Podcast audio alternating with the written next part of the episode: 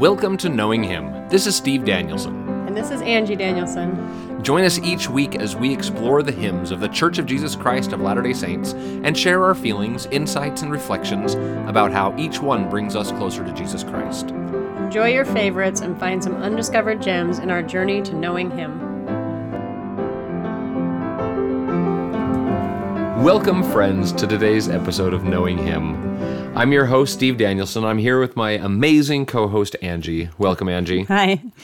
I know that was sort of low hanging fruit this week, using amazing when we're talking about I stand all amazed, but you are amazing. Uh, for those out there that don't know Angie, may not realize just how amazing she is. She's our primary president, she's our PTA president, she's the captain of her camp of the Daughters of the Utah Pioneers. she's homeschooled one or more of our children for five years. She just never stops amazing me with all that she can do. So I don't feel very amazing. well, you are, and I think everyone that does know you would agree with me. So, as I mentioned, today we're talking about hymn 193, I Stand All Amazed. Uh, this week's hymn is corresponding to the Come Follow Me reading in Luke 22 and John 18, in which we talk about the greatest act in human history, the atonement of Jesus Christ. So, Angie, I'll turn it over to you to tell us more about this hymn. Okay. So we have another hymn here that um, the writer of the text and the composer are the same person. I don't know if that makes you lucky or if that makes your job harder. Yeah. a little less information, I guess. But so Charles H. Gabriel wrote I Stand All Amazed. Um, and he was born in 1856 in Iowa, died in 1932 in Hollywood, California. So his father led singing schools in their home, which I thought was interesting. And I didn't delve too deeply looking into it, but it sounded like um, it was a program where they taught, um, what did they call it? Shape note singing. Oh, yeah, we've talked about shape note singing before. Yeah. Remind our listeners what that is. So this was a uh, it's sort of a simplified way of reading music. So instead of round note heads, there were there was like a triangle and a square and a diamond, and it helped you associate solfege syllables uh, with these shapes. And so if you saw a certain shape, you knew that was fa. If you saw a certain shape, you knew that was sol. And so you could learn the relationship between these notes, even if you didn't know what they were called. You could say, "Oh, I know that's fa, that's so, this is re, this is mi," and you could sing the song easier. So that's that's sort of what this was. It- yeah, it, it's a just a different style of reading music, but it usually came with a certain style of singing as well. Uh, it was a much more what we would consider a raw sound, um, not necessarily refined and classically trained. Uh, and so I, I'd be curious what these singing schools were like. Yeah, me too. I'd have, we'll have to read up some more about them. Um, but they, uh, I guess sometimes they would go around, travel, you know, to different towns, and then I guess stay Maybe there for a while and then these go somewhere s- else. singing sessions. Yeah. Um, but Charles Gabriel was pretty much self taught. He taught himself to play the family's reed organ. And um, when I looked up reed organ, it showed a pump organ. Um, but all, another kind of reed organ is like the harmonium. And I don't know if you know what that is. It's like kind of like in a box Yeah. and you unpack it. And um, Jeremiah and I were just looking up a video of that this week during homeschool. Yeah. So instead of a pipe organ where the air is going through pipes, there are reeds that are sort of connected to the box itself, Mm-hmm. and so the air is going through the reeds to play the music. So, I don't know if they had a big one or if they had like a little harmonium. I'm not sure. Yeah, I, I don't know. I, but if it said reed organ, my guess is it was probably a The pump one. the or- pump organ. Yeah, but the the reeds would have, you know, it would give sort of a similar sound to an accordion or something like that because that functions with air going through reeds as Yeah. well. So anyway, he taught himself how to play, and he taught himself how to write down music. And um, his mother encouraged him to write down his words and music after he's done with the farm work because they lived on a farm. Um, she once told him, "I would rather have you write a song that will help somebody than see you president of the United States." No, wow. I thought that was nice. Um, and he started to travel and lead his own shape note singing schools at the age of 17. So that was. Uh, he, he had 17 years of experience by that point. That's right. so I thought this was an interesting story. Um, it says it's a folklore story, so maybe it's not 100% true. the tall tale of Charles Gabriel. That's right. It says there's one folklore story that the pastor of the First Presbyterian Church of Wilton once saw Gabriel walking in town early in the week. He asked Gabriel if he knew a good song to go along with his sermon. The pastor shared the sermon topic, and by the end of the week, the boy had written a song for that Sunday, words and music. The Reverend N.A. McAuley, was a pastor at the Wilton Church for many years and it is also said that young Gabriel wrote the music for one of his songs. The song How Could It Be was later published in Songs for Service, edited by Gabriel, with the music being credited to Charles H. March, Marsh, possibly one of Gabriel's pseudonyms, which he had quite a few of. Oh, interesting. Yeah. I didn't think this was that big of a folklore story. Like he told him at the beginning of the week to write a s- song and then by the end of the week it was done. I, I thought it would be more like one day or something or like in the morning At- on Sunday. end of the conversation. Yeah. That's right. Doesn't seem as exaggerated as folklore often is. Um, my guess is it's just called folklore because they Don't know if it's true. don't have verification that everything in the story is true. Yeah. That's what I would guess. Um, but he did go by many different pseudonyms, which I thought was interesting. So I have a list of some of them here Charlotte G. Homer, H. A. Henry, S. B. Jackson, C. D. Emerson, and Jenny Ree. Interesting. Yeah, interesting that some of them are women. Yeah, because you usually hear about women Yeah. taking on men's pseudonyms so they could get published or something. Yeah. But you don't usually hear it the other way. So I wonder what the story. I don't know the story behind those. That's, it would be interesting to find that out. Um. So he wrote between 7,000 and 8,000 hymns, which I don't know how you do that. That just seems incredible. You just keep incredible amount.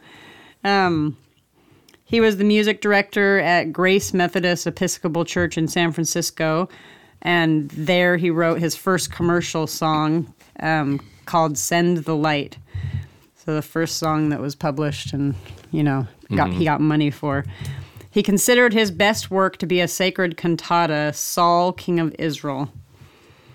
Um, and one of his most popular pieces was a song I liked this title, "Brighten the Corner Where You Are." Right in the corner So- where you are. I thought that was good. Um, I forgot I was going to look up, I was going to read um, this list of books he edited, which is quite extensive. Like music books or Yeah, music books. So it says um, Gabriel edited 35 gospel songbooks, eight Sunday school songbooks, seven books for male choruses, six books for ladies, 10 children's songbooks, 19 collections of anthems, 23 choir cantatas, 41 Christmas cantatas, 10 children's cantatas, and books on musical instruction. wow. That's impressive. Um, and he was inducted into the Gospel Music Hall of Fame in 1982. So I thought that was that was interesting as well. So um, our like we said, our "Come Follow Me" um, for this week is Luke 22 and John 18. Um, and first of all, um, I stand all amazed as we have it in our hymn book It was actually called "Oh, It Is Wonderful" when Charles Gabriel wrote it, and he actually has another song that's called "I Stand Amazed." Oh, and they're two different hymns. So I wanted to look at that. I wanted to read the words to that hymn first because I kept coming across these different things about it. And like, these aren't the right words. like, what is going on? so I stand amazed, not I stand all amazed, Yeah. is a different one. Yeah, but it is by him. So there's I stand amazed, and then there's Oh, it is wonderful, which we call I stand all amazed. Right. So I stand amazed goes like this I stand amazed in the presence of Jesus the Nazarene and wonder how he could love me, a sinner condemned unclean. How marvelous, how wonderful, and my song shall ever be. How marvelous, how w- wonderful is is my Savior's love for me. So it has a little bit of similar, but the tune's totally different. I mm-hmm. listened to it. Um, he took my sins and my sorrows. He made them his very own. He bore the burden to Calvary and suffered and died alone. Oh, what kind of love is this? Who would die so I would live? I stand amazed. I stand amazed. Bore the curse of all my sins, made your enemy your friend. I stand amazed. I stand amazed. Um, I'll skip through some of this. There's quite a bit. When with the ransomed in glory his face I at last shall see, 'twill be my joy through the ages to sing of his love for me.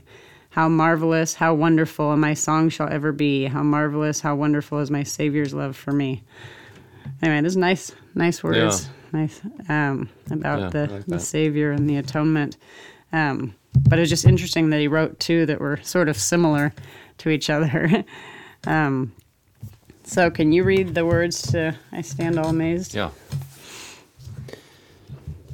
I stand all amazed at the love Jesus offers me, confused at the grace that so fully he proffers me. I tremble to know that for me he was crucified, that for me, a sinner, he suffered, he bled and died. I marvel that he would descend from his throne divine to rescue a soul so rebellious and proud as mine that he should extend his great love unto such as I, sufficient to own, to redeem, and to justify. I think of his hands pierced and bleeding to pay the debt. Such mercy, such love and devotion can I forget? No, no, I will praise and adore at the mercy seat until at the glorified throne I kneel at his feet. Oh, it is wonderful that he should care for me enough to die for me. Oh, it is wonderful, wonderful to me. Thanks. So, what is it you like about this hymn? I like the, well, first of all, the personal nature. Uh, and many of our hymns are like this, where it's sung sort of first person, um, talking about our feelings of the Savior. Um, uh, the chorus has always been one of my favorites. Uh, oh, it is wonderful that He would care for me enough to die for me, and that's a that's something that we sometimes struggle with in this life. Am I even worth caring about? Could Jesus care about someone like me? I'm a sinner. I'm I make mistakes. I've I, there's no way I can be worthy of this. Uh, and yet he continues to offer his grace to us. He continues I mean, to this day, his atonement is in effect, and we can be forgiven of things we've done wrong. I mean, sorry if I can get the book back there.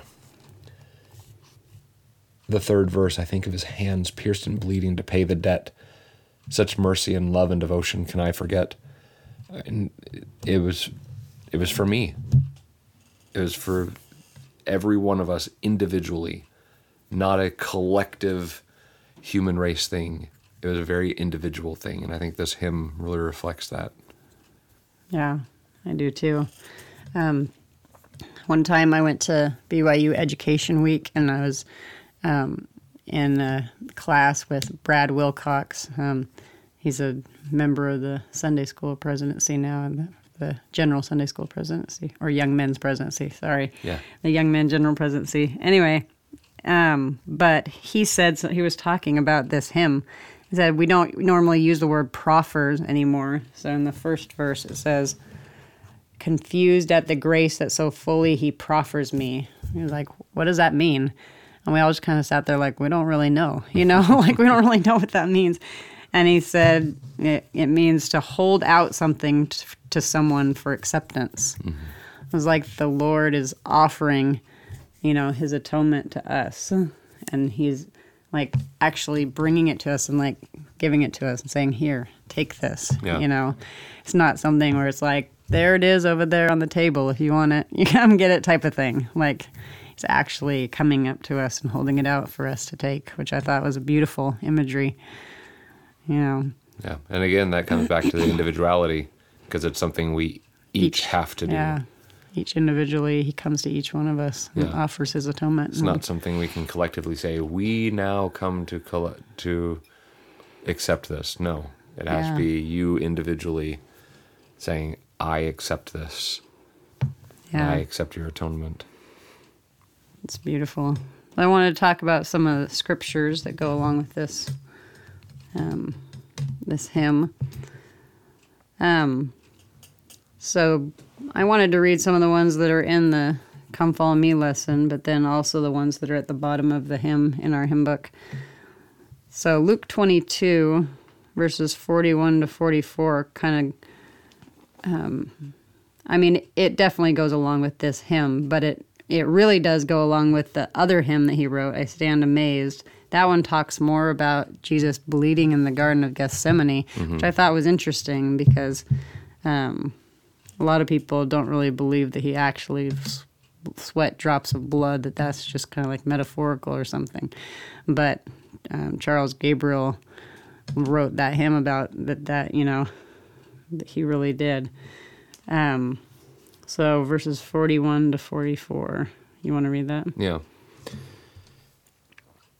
Uh, and he was withdrawn from them about a stone's cast, and kneeled down and prayed, saying, Father, if thou be willing, remove this cup from me. Nevertheless, not my will, but thine be done. And there appeared an angel unto him from heaven, strengthening him.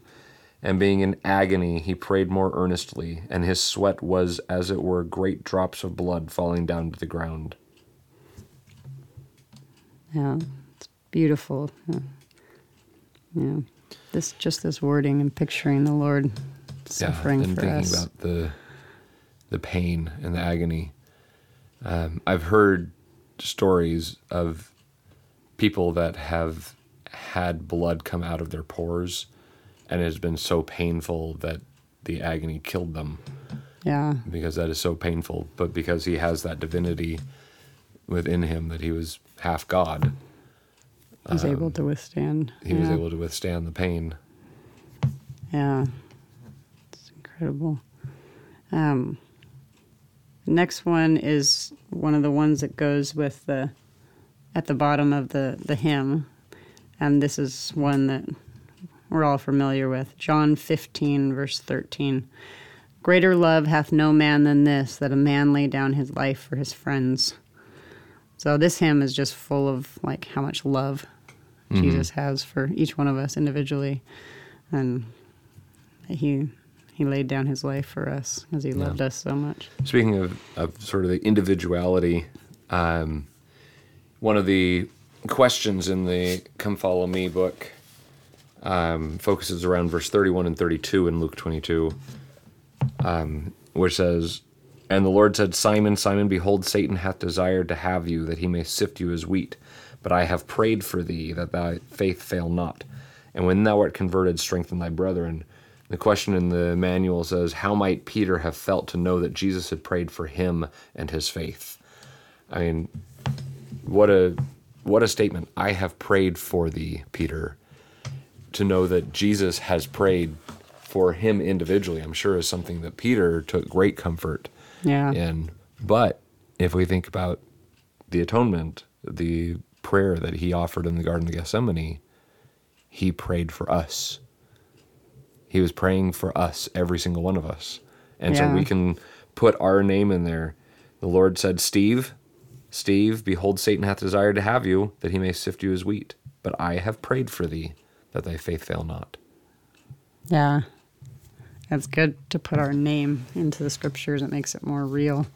Yeah, and that that part there, I prayed for thee that thy faith fail not. I think it's interesting also in Luke twenty two, that when they enter the garden, he tells his disciples, "Pray that ye enter not into temptation," and then at the end, after he's done, he says, "Why sleep ye? Rise and pray, lest ye enter in tempta- into temptation." It's so important for us to continue to pray, and Jesus keeps emphasizing this: "Turn to me, let me help you." pray that you don't enter into temptation. Even though he's doing this great, marvelous, wonderful thing in the garden, he is still thinking about his disciples and each one of us and saying, "Pray. Yeah. Don't don't let your down your guard." Yeah, that's great. Thanks. Um, I really like this. Um, some of these verses in John 18. I mean, the whole chapter is good, but and this, um, this doesn't really go along with this, but it kind of like shows Jesus's character, I guess, which I really like. And it's when he's talking to Pilate. So I just wanted to read, um, starting in verse 33 of John 18 says, Then Pilate entered into the judgment hall again and called Jesus and said unto him, Art thou the king of the Jews? Jesus answered him, Sayest thou this of thyself, or did others tell it thee of me? Pilate answered, Am I a Jew? Thine own nation and the chief priests have delivered thee unto me. What hast thou done? Jesus answered, My kingdom is not of this world. If my kingdom were of this world, then would my servants fight, that I should not be delivered to the Jews. But now my kingdom is my kingdom not from hence. Pilate therefore said unto him, Art thou a king then? Jesus answered, Thou sayest that I am a king. To this end was I born, and for this cause came I into the world, that I should bear witness unto the truth. Every one that is of the truth heareth my voice. Pilate saith unto him, What is truth? And when he had said this, he went out again unto the Jews and saith unto them, I find in him no fault at all. I just really love how Jesus shows his his character here. He stays poised and mm-hmm. cal- cal- calm and collected in, yeah. in this situation, and he knew what he was doing, and he wasn't afraid to do like like we said what he had to do for us, and he was willing to die um, even though, like Pilate said, there's nothing wrong with this guy. Yeah. Find no fault in him. But Jesus still knew that he would die. Um, I just have one more scripture, and it's the other one on the bottom of the page on the hymn, and it's in the Book of Mormon. There's so many amazing scriptures about the atonement in the Book of Mormon. It's such a blessing. um, Mosiah 3, if you want to read this one, 5 sure. through 8. Mosiah 3, verses 5 through 8. This is King Benjamin speaking. For behold, the time cometh and is not far distant, that with power the Lord omnipotent, who reigneth, who was and is from all eternity to all eternity, shall come down from heaven among the children of men, and shall dwell in a tabernacle of clay, and shall go forth amongst men, working mighty miracles, such as healing the sick, raising the dead, causing the lame to blind sorry, causing the lame to walk, the blind to receive their sight, and the deaf to hear, and curing all manner of diseases. And he shall cast out devils, or the evil spirits which dwell in the hearts of the children of men. And lo, he shall suffer temptation and pain of body, hunger, thirst, and fatigue, even more than man can suffer, except it be unto death. For behold, blood cometh from every pore, so great shall be his anguish for the wickedness and the abominations of his people. And he shall be called Jesus Christ, the Son of God, the Father of heaven and earth, the Creator of all things from the beginning, and his mother shall be called Mary. So this I like I like how this verse seven makes it clear, you know, that that Jesus bled from every pore, mm-hmm. and um, he suffered for um, everything that we experience in this life, and he even suffered temptations and pains and hunger. He like lived a life like a yeah. human, like us, like the rest of us, and that he didn't give in to to those things that, that we often give into and yeah. fall victim to to temptations and things. Um, so, do you want to tell us about how this hymn was in our different hymn books? Sure. Or? So, the song first appeared in a gospel book in 1899. So, right at the end, very tail end of the 19th century. Uh, made it way made its way into um, our church's our song collection uh, in 1909. So about 10 years later.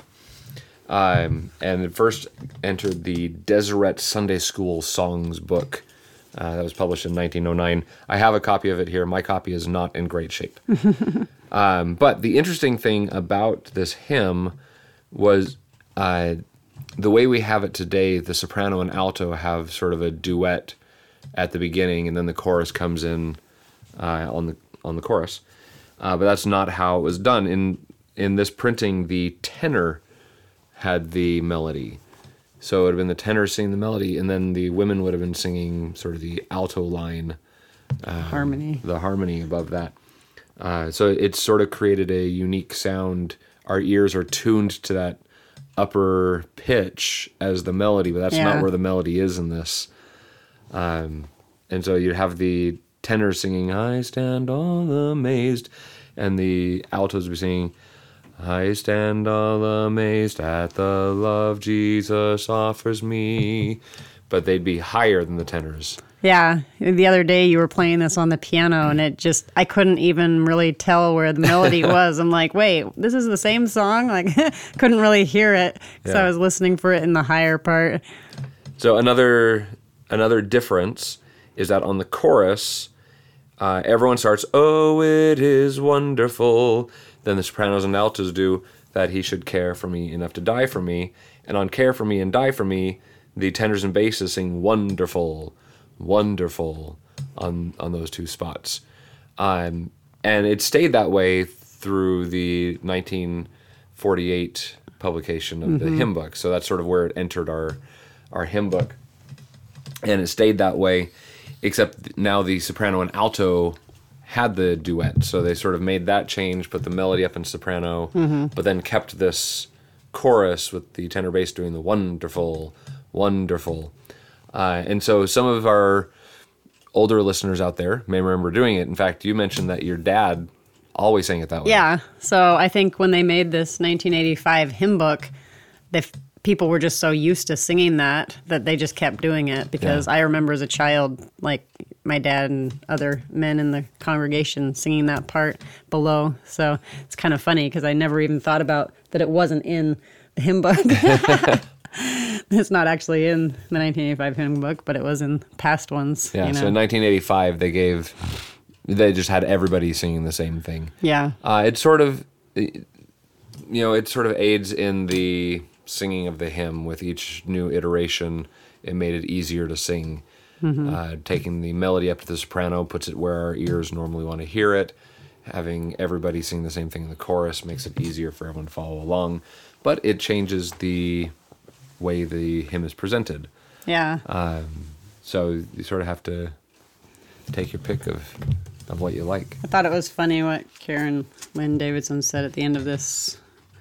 Um, she says, each step of this musical revision has made the hymn easier to sing, although some Latter day Saints, in agreement with J. Spencer Cornwall, may miss the more colorful effects of the original arrangement. well, that was funny. So, did it still stay with the men singing the melody all the way up till the 1985? No, uh, it it was in the 1948 edition that the melody went up to Oh, the okay. soprano. Yeah, um, i interesting in the um, 1909 version where it was first published. It was published under the title uh, "Oh, It Is Wonderful." Yeah, so that was the original Yeah. name, and I wonder why they changed it, or I don't know.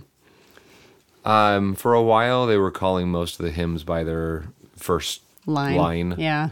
uh, and then I think that sort of stuck. Some of them stuck and some of them went to a different name. Yeah. And some of them were called by their first line, and then 1985 version they said, mm, "Let's give this a different name." Yeah, which was also a diff- difficult transition because I remember my parents calling hymns different names than what they were in this hymn Yeah. book because they were so used to calling it that. Like they Joseph called- Smith's first prayer was often We- referred to as "Oh, how, lovely is the yeah. morning." Yep. And Yeah. my parents always called it that. I don't know if they ever changed.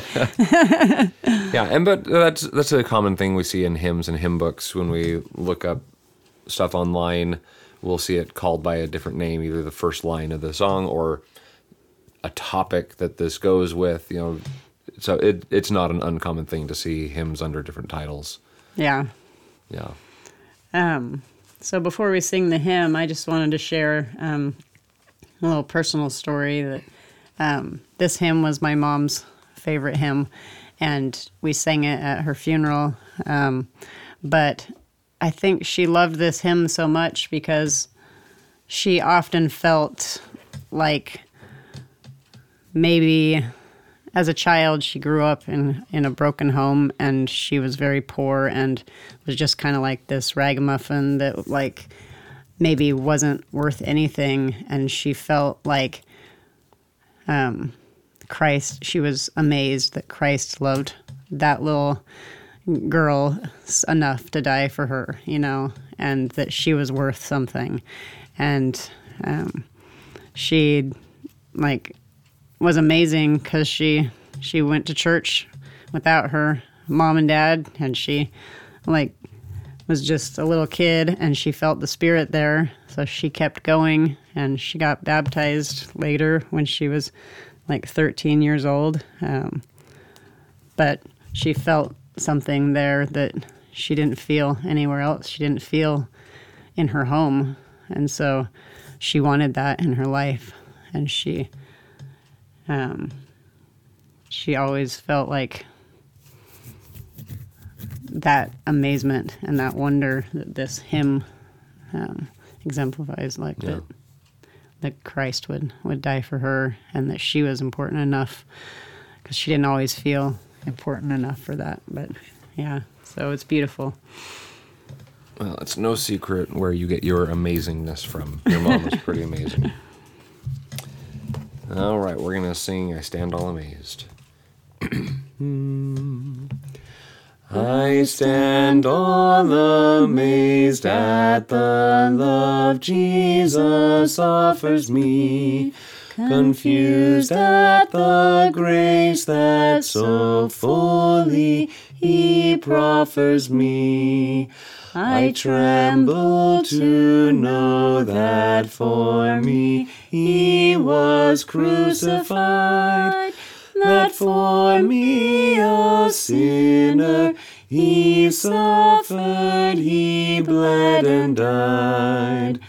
Oh, it is wonderful that he should care for me enough to die for me. Oh, it is wonderful, wonderful to me. I marvel that he would descend from his throne divine to rescue a soul so rebellious and proud as mine, that he should extend his great love unto such as I, sufficient to own, to redeem, and to justify. Is wonderful that he should care for me enough to die for me. Oh, it is wonderful, wonderful to me. I think of his hands pierced and bleeding to pay the debt. Such mercy, such love and devotion can I forget. No, no, I will praise and adore at the mercy seat until at the glorified throne I kneel at his feet. Wonderful that he should care for me enough to die for me. Oh, oh it is wonderful, wonderful to me. Well, friends, thank you for joining us today as we discussed the hymn, I Stand All Amazed. As always, it's a joy to be with you and to discuss the hymns. If you'd like to connect with us, please email us at knowinghymn at gmail.com or contact us through our website, knowinghymn.weebly.com. We'd love to hear from you, what you think about the podcast, and about the hymns. In the meantime, I hope you'll join us next week as we sing our way to knowing Him.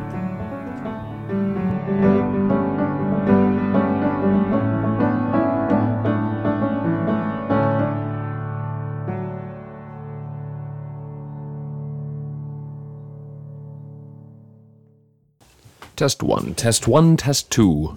Testing one, two, three. Oh, you went up to three. Yep.